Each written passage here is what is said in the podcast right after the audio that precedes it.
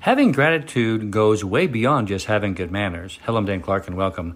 Yes, manners are a form of a custom, you know, like gratitude is a state of being. Anyone can whip up their P's and Q's whether they're feeling it or not. But truly being in a state of gratitude is about having an awareness of and a deep appreciation for the many miracles in your life.